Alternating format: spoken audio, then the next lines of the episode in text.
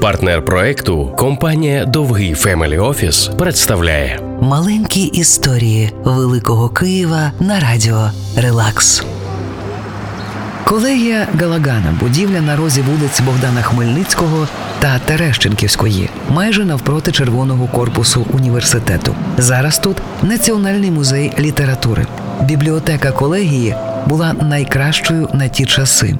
У ній працював певний час Іван Франко. Тут же він обвінчався з Ольгою Хоружинською.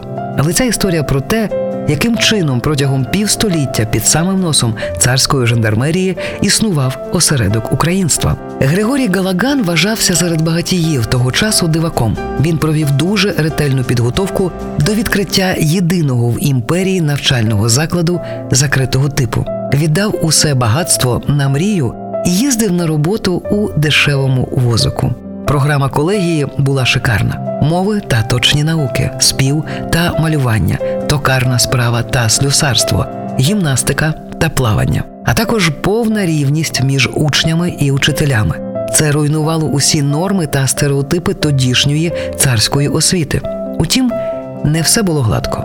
За законами царату викладання мало бути виключно російською. Як же тоді колегія стала у лапках розсадником українства? Весь позакласний час учні та їхні вихователі жили іншим вільним життям. Вони дискутували, випускали власний журнал, ставили п'єси та спілкувались українською. За час свого існування колегія випустила у світ вісім майбутніх академіків і велику кількість інших відомих людей, що виокремлювалися чіткою громадянською позицією та високим професіоналізмом. Мрія Галаганів стала майбутнім України. А імена випускників колегії і сьогодні відомі далеко за її межами: Олександр Богомолець, Михайло Драйхмара, Агатангел Кримський та багато інших.